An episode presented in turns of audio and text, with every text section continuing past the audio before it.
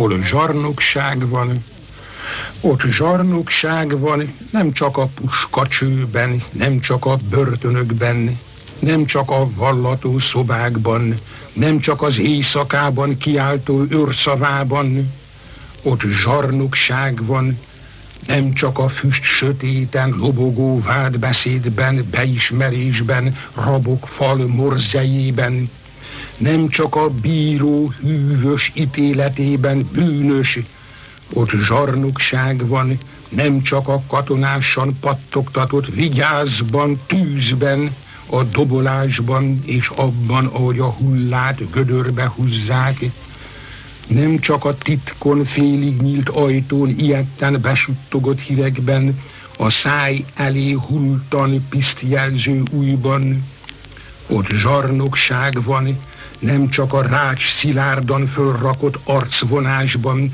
se rácsban már szótlan vergődő jajsikolyban, a csöndet növelő néma könnyek zuhatagában, kimerett szembogárban, ott zsarnokság van, nem csak a talpra álltan harsogott éjjenekben, hurrákban, énekekben, hol zsarnokság van, ott zsarnokság van, nem csak az ernyedetlen tapsoló tenyerekben, külben, az operában, az oly hazug harsányon, zengő szoborkövekben, színekben, képteremben, külön minden keretben, már az ecsetben, nem csak az éjben halkan sikló gépkocsi zajban, s abban megállt a kapuajban, hol zsarnokság van, ott van jelen valóan mindenekben, ahogy rég Istenet sem. Ott zsarnokság van az óvodákban, az apai tanácsban, az anya mosolyában, abban, ahogy a gyermek idegennek felelget. Nem csak a szöges drótban, nem csak a könyvsorokban, szöges drótnál jobban butító szólamokban, az ott van a bucsúcsókban, ahogy így szól a hitves, mikor jössz haza kedves, az utcán oly szokottan ismételt, hogy vagyokban, a hirtelen puhábban szorított készfogásban, és ahogy egyszer csak szerelmed arca megfagy, mert ott van a légyodban, nem csak a vallatásban, ott van a vallomásban, az édes szó mámorban, mint légy a borban, mert álmaidban sem vagy magadban, ott van a nászi ágyban, előtte már a vágyban, mert szépnek csak azt véled, mi egyszer már övé lett, vele hevertél, ha azt hitted, szerettél.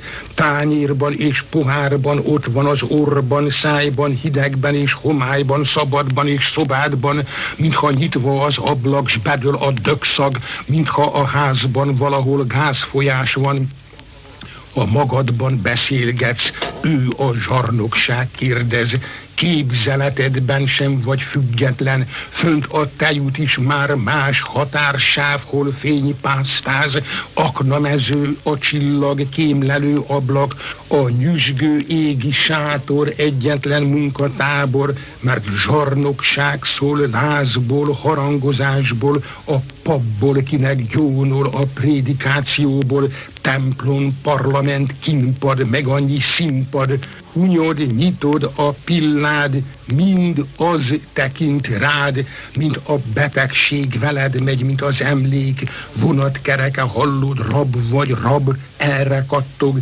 hegyen és tenger mellett, be ezt lehelled, cikáz a villám, az van minden váratlan zsörejben, fényben, szívhökkenésben, a nyugalomban, e bilincs unalomban, a zápor suhogásban, ez égigérő rácsban, a cellafal fehéren bezáró hóesésben, az néz rád kutyát szemén át, s mert minden szélban ott van, ott van a holnapodban, gondolatodban, minden mozdulatodban, mint víz a medret követed és teremted, Kémlelődsz ki e körből, ő néz rád a tükörből, ő les hiába futnál, fogoly vagy egybe foglár, dohányod zamatába, ruháid anyagába, beivódik, evődik, velődik, Eszmélnél, de eszme csak övé jut eszedbe, néznél, de csak azt látod, mit ő eléd varázsolt, s már körbelángol erdő tűz gyufaszálból,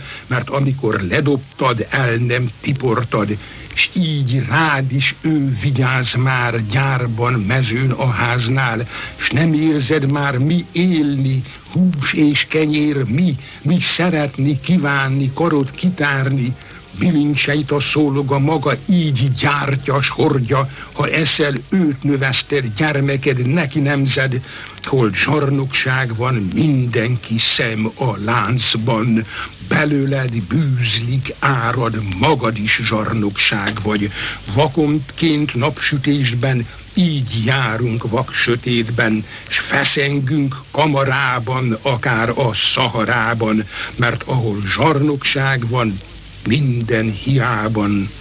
A dal is az ilyen hű, akár milyen mű, mert ott áll, eleve sirodnál, ő mondja meg ki voltál, porod is neki szolgál.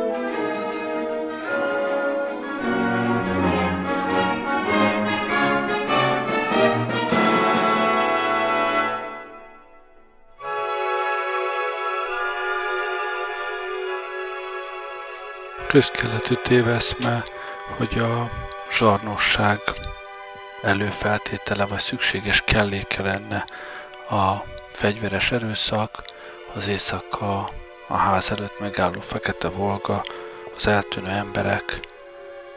Ez egyáltalán nem így van. Ez nem annyira a zsarnokság a diktatúra kezdete, hanem a vége. Innentől már nincs tovább, de a diktatúra, a zsarnokság nem itt kezdődik. A diktatúra a bizalmatlansággal kezdődik. A bizalmatlansággal, amit a, az alávetettek egymással szemben érezne, amikor nem lehet tudni, hogy ki előtt lehet beszélni, és ki előtt nem, amikor az emberek összenéznek és nem szólnak, vagy már összesen nézne, és a bizalmatlanság a különböző hierarchia szinteken levők között, amikor a felettes retteg a beosztottjától, amikor a beosztott retteg a felettesétől, amikor nem tudnak egy emberi szót váltani egymással. Ez a bizalmatlanság az, ami, ami a diktatúrát szüli, hiszen ha egy felettes, egy, egy vezető bízik a beosztottjában, akkor nincs oka arra, hogy, hogy minden lépését meghatározza, hogy az életét percről percre beossza. A bizalmatlanság az, hogy a vezető nélkül, a vezető távol létében a dolgok nem úgy fognak történni, ahogy ő azt kívánatosnak találja, ez indokolja azt, hogy, hogy mindig mindent központilag kell vezérelni, hogy mindig mindent központosítani kell, hogy semmilyen döntés nem születhet meg a központi szervek, a központi akarat tudta nélkül, beleegyezése nélkül, jóváhagyása nélkül, sőt valójában minden döntésnek a központi hatalom kezében kell lennie minden döntés, csak ott születhet meg. Végső esetben minden döntés egy személynél egy ember íróasztalánál dől el.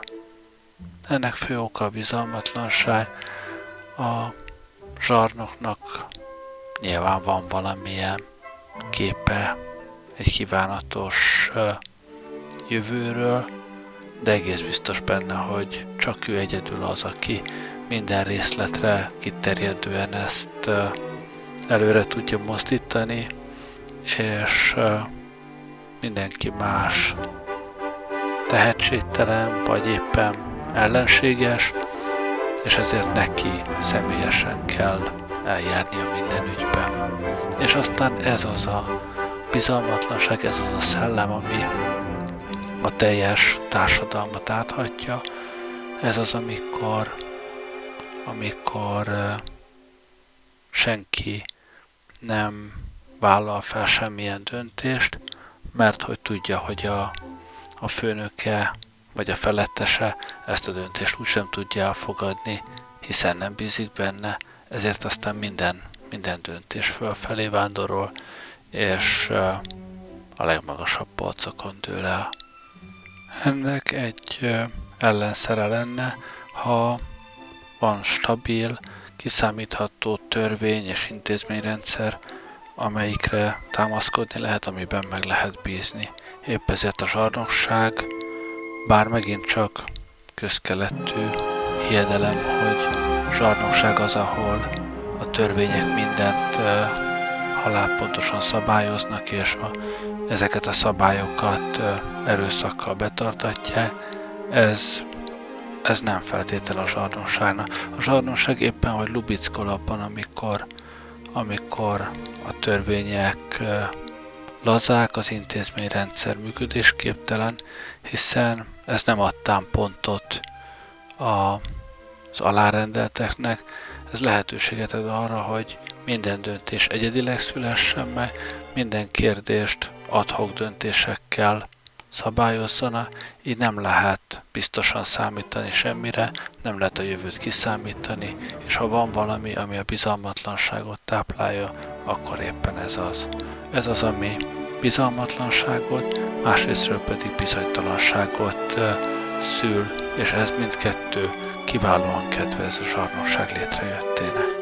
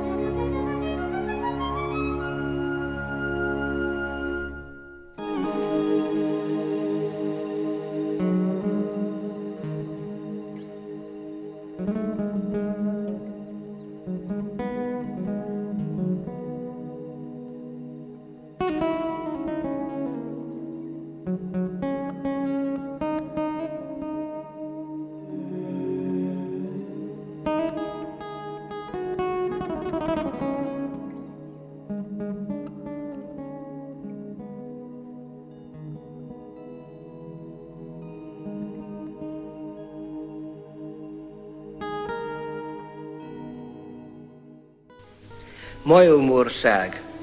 Háj, de messze majomország, ott terem majomkenyér, majomablak, majomrácsán, majomnótát ráz a szél.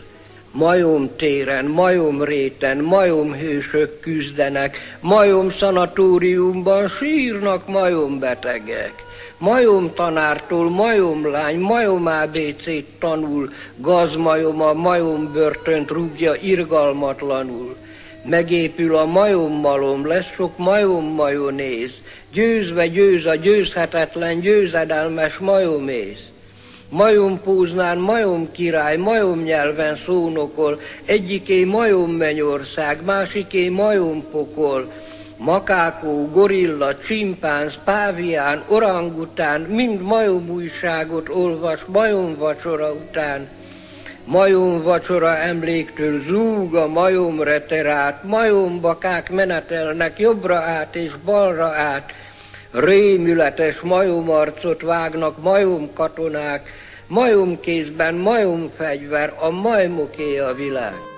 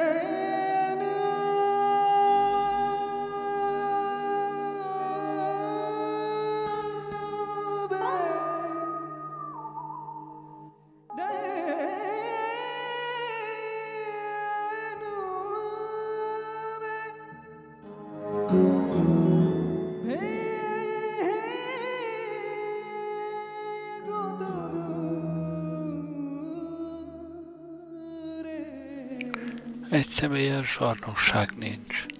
A zsarnokságnak a legkisebbik szükséges előfeltétele maga a zsarnok. Nyilván ez is kell hozzá, de ennél sokkal fontosabb, hogy szükséges hozzá az a környezet, amelyik ezt a zsarnokságot életben tartja. Ennek egyik része a kollaboráns réteg, vagy a, vagy a kollaborások, akik valamilyen okból együttműködnek, támogatják a sarnokot. Ennek lehet személyes érdekeltség az oka, a zsarnok valamennyit a hatalmából, az erőforrásokból leoszt ezeknek a, a kollaborásoknak, ezeknek a támogatóinak, pusztán azért, hogy kiemelje őket az elnyomottak közül, és ezzel, ezzel megvásárolja az együttműködésüket.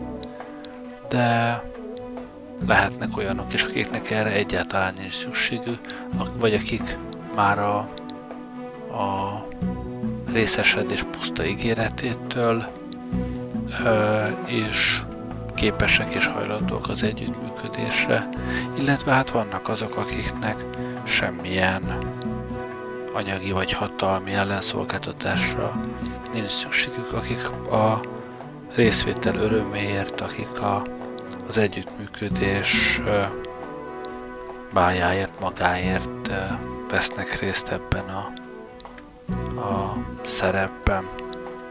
És hát persze a zsarnokságnak előfeltétele az elnyomottak együttműködése is. Itt az együttműködés nem, nem azt jelenti, hogy tevőlegesen együttműködnének, mint a kollaborások, hanem az a fajta együttműködés, amelyik többé-kevésbé passzívan tűri el azt, hogy, hogy elnyomás áldozatai lehessenek ezek az emberek. Ennek megint csak rengeteg oka lehet. Oka lehet a tényleges fizikai presszió, de enélkül is működik a rendszer, mert ennek oka lehet a kiszolgáltatottság, de ahogy már az előbb is voltam, az mondtam, az egyik, egyik legfontosabb oka a bizalmatlanság ami azt az érzést szüli, hogy minden egyes ilyen elnyomott úgy érzékeli, hogy egyedül van, senkiben sem bízhat, nem tudhatja, hogy kik azok, akik hozzá hasonlóan gondolkodnak, így aztán egyedül kisebbségben úgy érzi, hogy semmit sem tud tenni a zsarnoksággal szemben. Pedig ha az elnyomottak közötti bizalom meg lenne, tudhatnánk, hogy sokkal többen szenvedik el a zsarnokságot, mint ahányan azt föntartják. És azt is tudhatnák, hogy sokkal erősebbek, mondhatnák azt, hogy nincs már felettem hatalmad magunk király.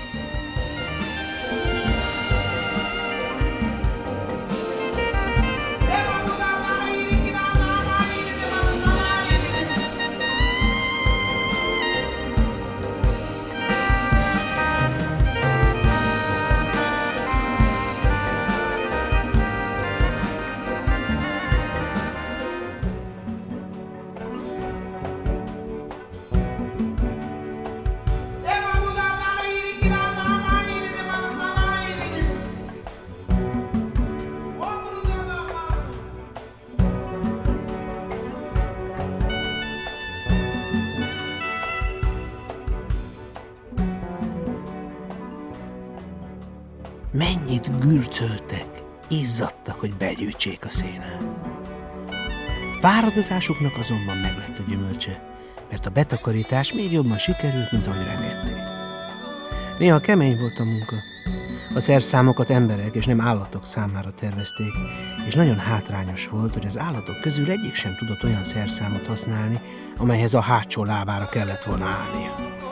De a disznók olyan okosak voltak, hogy minden nehézséget le. Ami a lovakat illeti, ők a rét minden zsebkendőnyi darabkáját ismerték, sokkal jobban értettek a kaszáláshoz meg a gerebézéshez, mint Jones emberei. A disznók maguk nem dolgoztak, csak irányították és ellenőrizték a többieket. Felsőbbrendű tudásokból természetesen következett, hogy magukra vállalják a vezetést.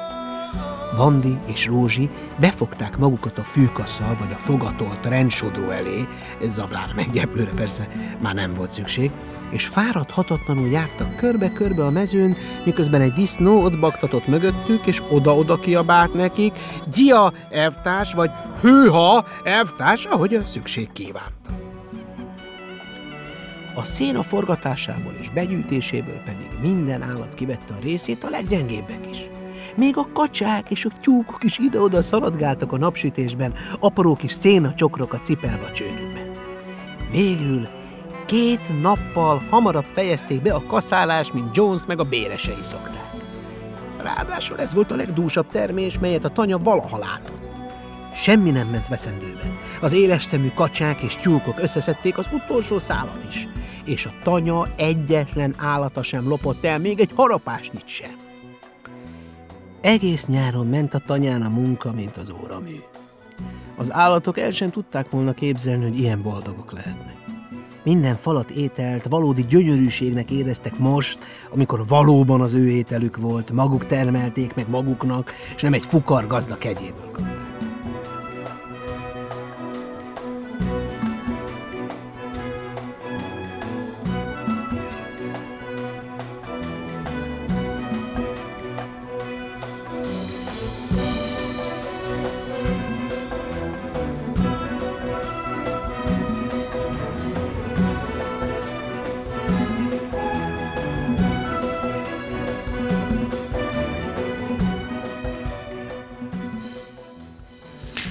Na persze, az ideológia.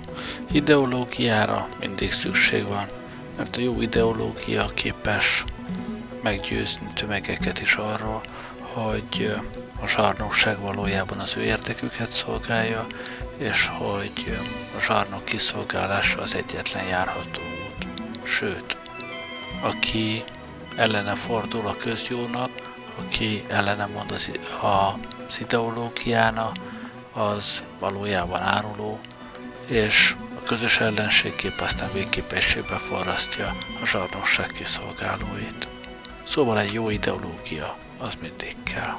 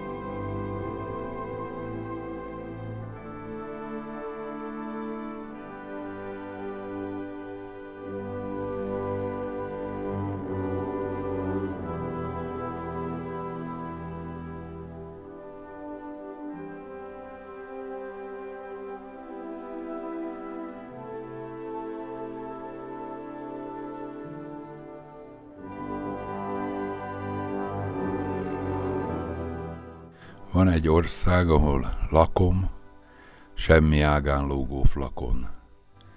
Van egy város, ahol élek, ahány test épp annyi lélek. Ahány lélek, annyi lom is. Utcára tett irgalom is. Itt egy kis ágy, jaj de édi, ott egy ülve alvó dédi, kibelezett öreg szekrény, arcokat befutó repkény, pontott ajtó kilincs nélkül, földön futók bilincs nélkül, áll a posztos, mint a nátszál, bokáig lerohadt lábszár. Itt egy szép könyv, ott egy labda, ez még bor, de ez már abda. Nem az összes, csak a nagyja, aki tűri, aki hagyja, aki tűrte, aki hagyta, nem az összes, csak a nagyja. Vasárnap volt, ahogy mindig felöltöztek, ahogy illik csupa dolgos derék, polgár, egy se ruszin, egy se bolgár.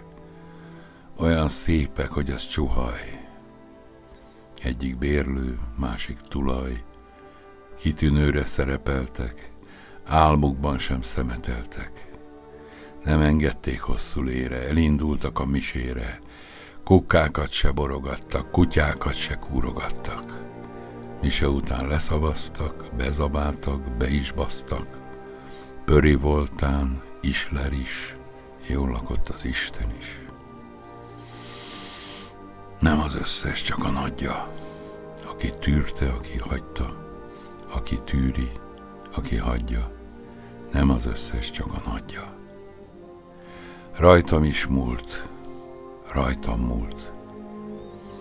Tegnap kezdődött a múlt, elkezdődött, vége van, borzalom és béke van.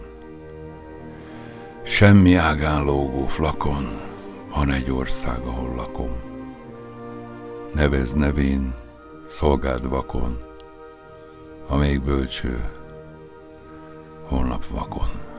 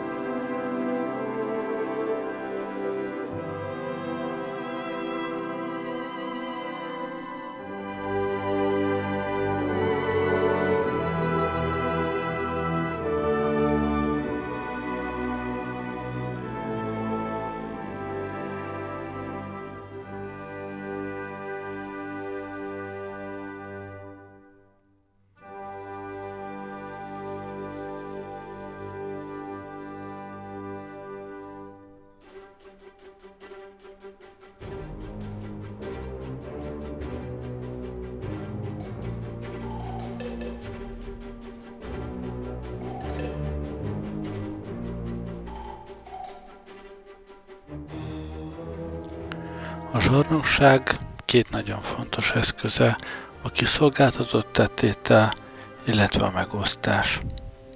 A kiszolgáltatott tettétel az leggyakrabban egyszerűen anyagi eszközökben jelentkezik, mint azok, akik így vagy úgy, de a zsarnokságtól jutnak jövedelmükhöz, akár úgy, hogy állami alkalmazottak egy állami zsarnokságban, akár úgy, hogy, hogy valami fajta segélyben, ilyesmiben részesülne, mindezek joggal érezhetik úgy, hogy teljesen kiszolgáltatott helyzetben vannak, és ha bármilyen módon fellépnek a, a zsarnokkal, a zsarnoksággal szemben, akkor kiszolgáltatottak lévén megélhetésüket, biztonságukat veszítik el. Ezért aztán nagyon fontos a zsarnoknak, hogy a lehető legtöbben közvetlenül az ő, ő kényétől, kedvétől, jó indulatától függjenek. A másik fontos eszköz, bár nem ennyire könnyen átlátható, a megosztás. Itt arról van szó, hogy a zsarnoknak mindig előnyös az, hogyha ki tud szemelni kisebbségeket, és itt teljesen mindegy, hogy ez az adott kisebbség milyen szempontból számít kisebbségnek, tehát kipécézhet magának kisebbségeket, akiket valamiért ellenségnek tud deklarálni. Ez több szempontból is hasznos lehet. Az egyik ugye a közös ellenségkép, aki ideológiailag esélybe kovácsolhatja a zsarnokság támogatóit.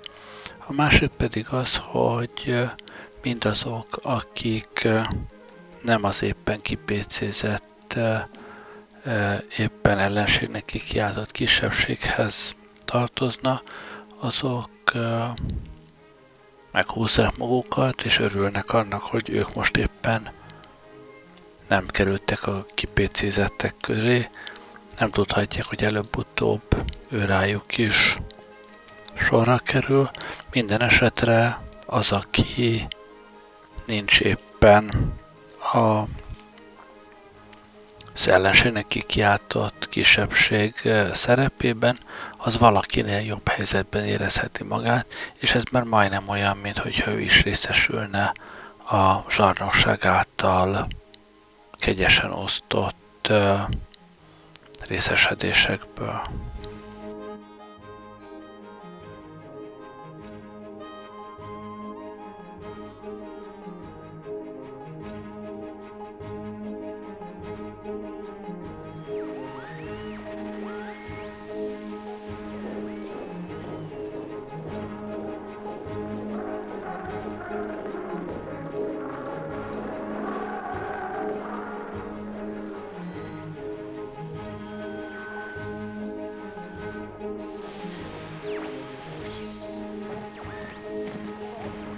gleichen Volke mitzuteilen, was wir der Gewalt weichen. So verabschiede ich mich in dieser Stunde von dem österreichischen Volke mit einem deutschen Wort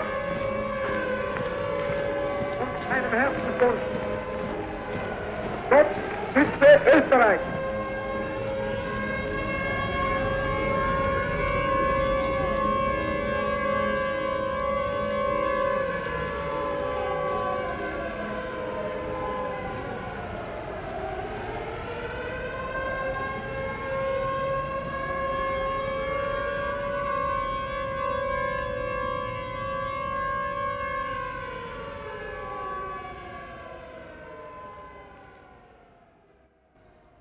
Hazafelé mentem, éreztem bársony színok, és a szellőzködő lágy melegben tapsikoltak a jázminok. Nagy álmos dzsungel volt a lelkem, s háltak az utcán. Rám csapott, amiből eszméletem, nyelvem származik, s táplálkozni fog, a közösség mely része görbecsaró anyatermészet férfi társaként él, komor munkahelyeken káromkodva, vagy itt töpreng az éj nagyodva mélyén a nemzeti nyomor. Ezernyi fajta népbetegség, szapora csecsemő halál, árvaság, korai öregség, elme baj, egyke és sivár bűn, öngyilkosság, lelki restség, mely hitetlen csodára vár. Nem elegendő, hogy kitessék, föl kéne szabadulni már, s a hozzáértő dolgozó nép okos gyülekezetében hányni, vetni, meg száz bajunk. Az erőszak bűvöletében mit bánya sok törvényhozó, hogy mind pusztul el szép fajunk. A földes úr, akinek sérvig emeltek tönköt gabonát, csákányosokkal puszta tért nyit, szétvered falut és tanyát. S a gondra bátor, okos férfit, ki védtem menthetetlen honát, mint állatot terelni értik, hogy válasszon bölcs honatját. Cicáznak a szép csendőrtollak, mosolyognak és szavatolnak, megírják, ki lesz a követ. Hisz nyíltan dönt, ki ezer éve magával kötve, mint a kéve, sunyít vagy parancsot követ.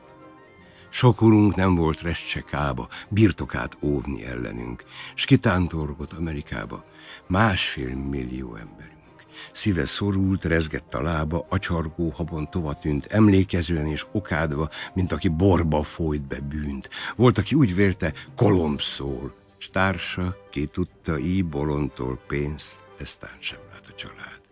Múltunk mind össze van torlódva, és mint szorongó kivándorlókra ránk is úgy vár az új világ. A munkásnak nem több a bére, mint amit maga kicsikart. Levesre telik és kenyérre és fröccsre, hogy csináljon ricsajt.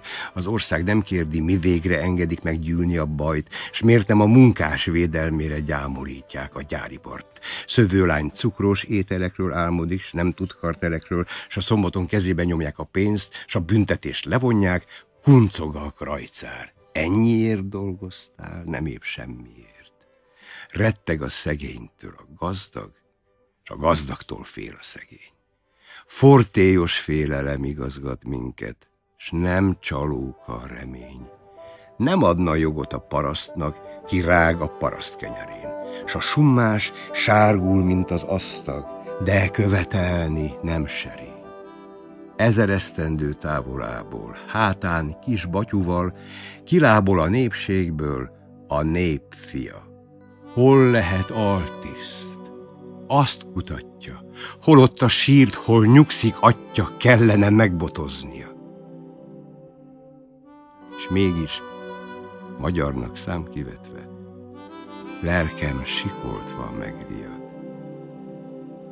Édes hazám, fogadj szívedbe, hadd legyek hűséges fiam. Totyogjon, aki buksi medve láncol nekem ez nem szabad, költő vagyok. Szólj ügyészedre, ki ne tépje a. Adtál földművest a tengernek. Adj emberséget az embernek, adj magyarságot a magyarnak, hogy mi ne legyünk német gyarmat. Hadd írjak szépet, jót. Nekem add meg boldogat.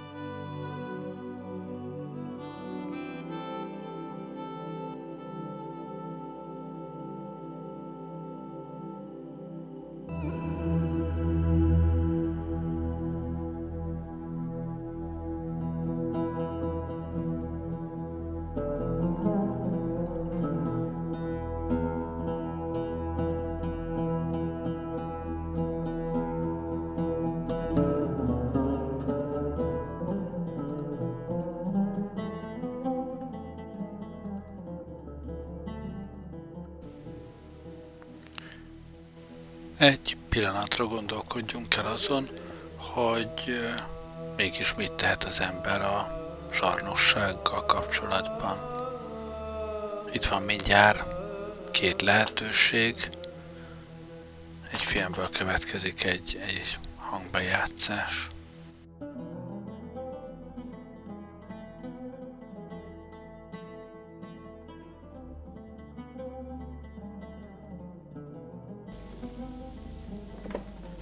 Ez a Tomóceos Katatiki egy nagy úr, tudja?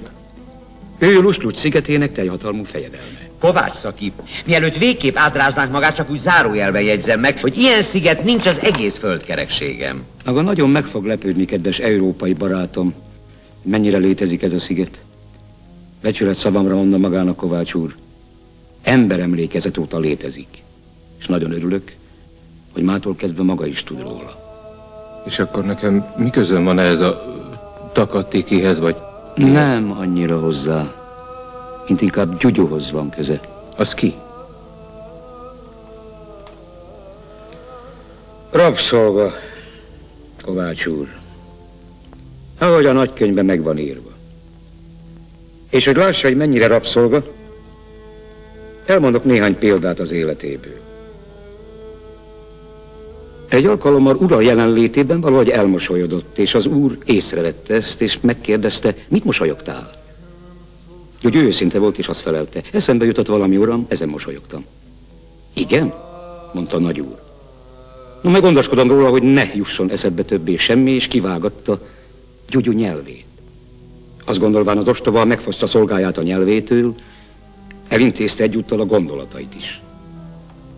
Amikor Gyugyutól elvették a lányát, 11 éves gyönyörű gyermek volt. Gyugyu gazdája adta ajándékba nagyúrnak. Akkor sírt egy sort. A jó édes anyjukat. Amikor megtudta, hogy a kislánya belehalt a nagyúr kettelésébe, akkor nagyon elkeseredett. Két év múlva elvették a kisfiát is. Gyugyu gazdája kedveskedett vele a várnagynak, egy élveteg öreg úrnak. Gyugyu fájdalma óriási volt. Ez förtelmes, Gyurica úr, még hallgatni is undorító. Magának nem elég a liliomokkal az ekyepetyézés, most már gondolatban kisfiúkkal is kéjeleg? Ezek valóban nagyon borzalmas dolgok, Gyurica úr. Csak a tényeket sorolom, kérem. De hogy még jogosabb legyen a felháborodás a király úr. Gyugyu feleségének levágták az orrát egy ügyetlenségért, amit munka közben elkövetett, és egy év múlva kiszúrták az ő egyik szemét, mert rálépett a gazdája kedvenc majmocskájának a farkára. Az anyját. Szép kis hacacári. Szerencsétlen nyomorult. Hogy tudod kibírni ennyi szörnyűséget?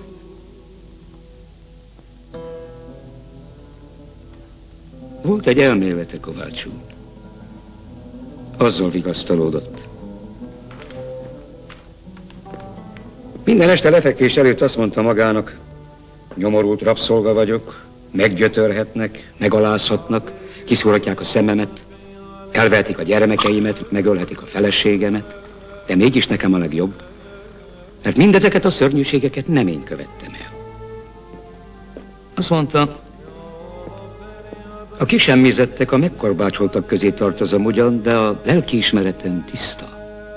És ez az, ami a legtöbb. Ilyenekkel vigasztalta magát Gyugyu. És a legcsodálatosabb az, hogy még meg is vigasztalódott ilyenkor. Aha.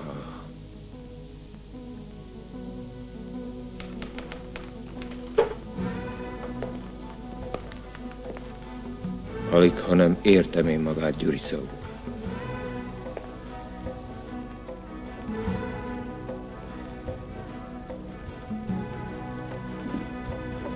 És annak a vadállatnak, annak nem lett semmi baja.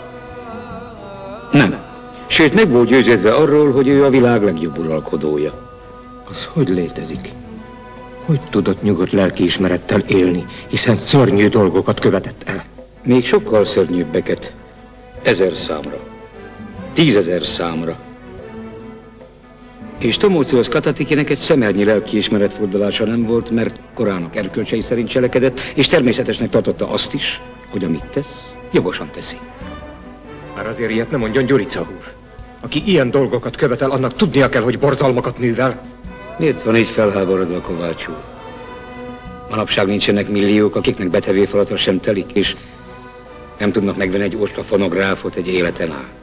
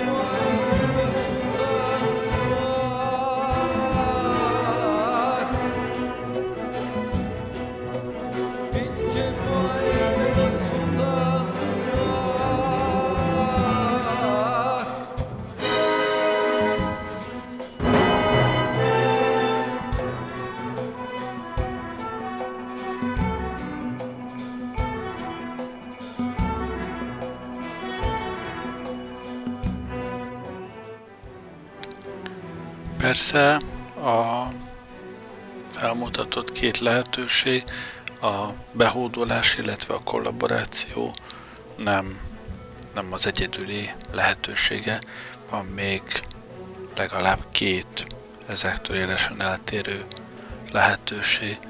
Az egyik a, az aktív ellenállás, a másik pedig a játékból való kiszállás. Mindkettőnek számos útja, módja lehetséges, de aztán végül is a, az egyének jelleme és a körülmények határozzák meg, hogy kiválasztja a kollaborációt, ki a behódolást, ki az ellenállást, és ki azt, hogy valamilyen úton, módon kiszáll ebből a játékból. Nem tudok senki helyett dönteni, még magam helyett se nagyon. De elgondolkodni minden esetre érdemes. Remélem talán mindenki elgondolkodhatott a zsarnosság, mint absztrakt fogalom természetéről és pár fontos aspektusáról. Köszönöm, hogy velem voltatok ma este, jó éjszakát kívánok, God era de Dios.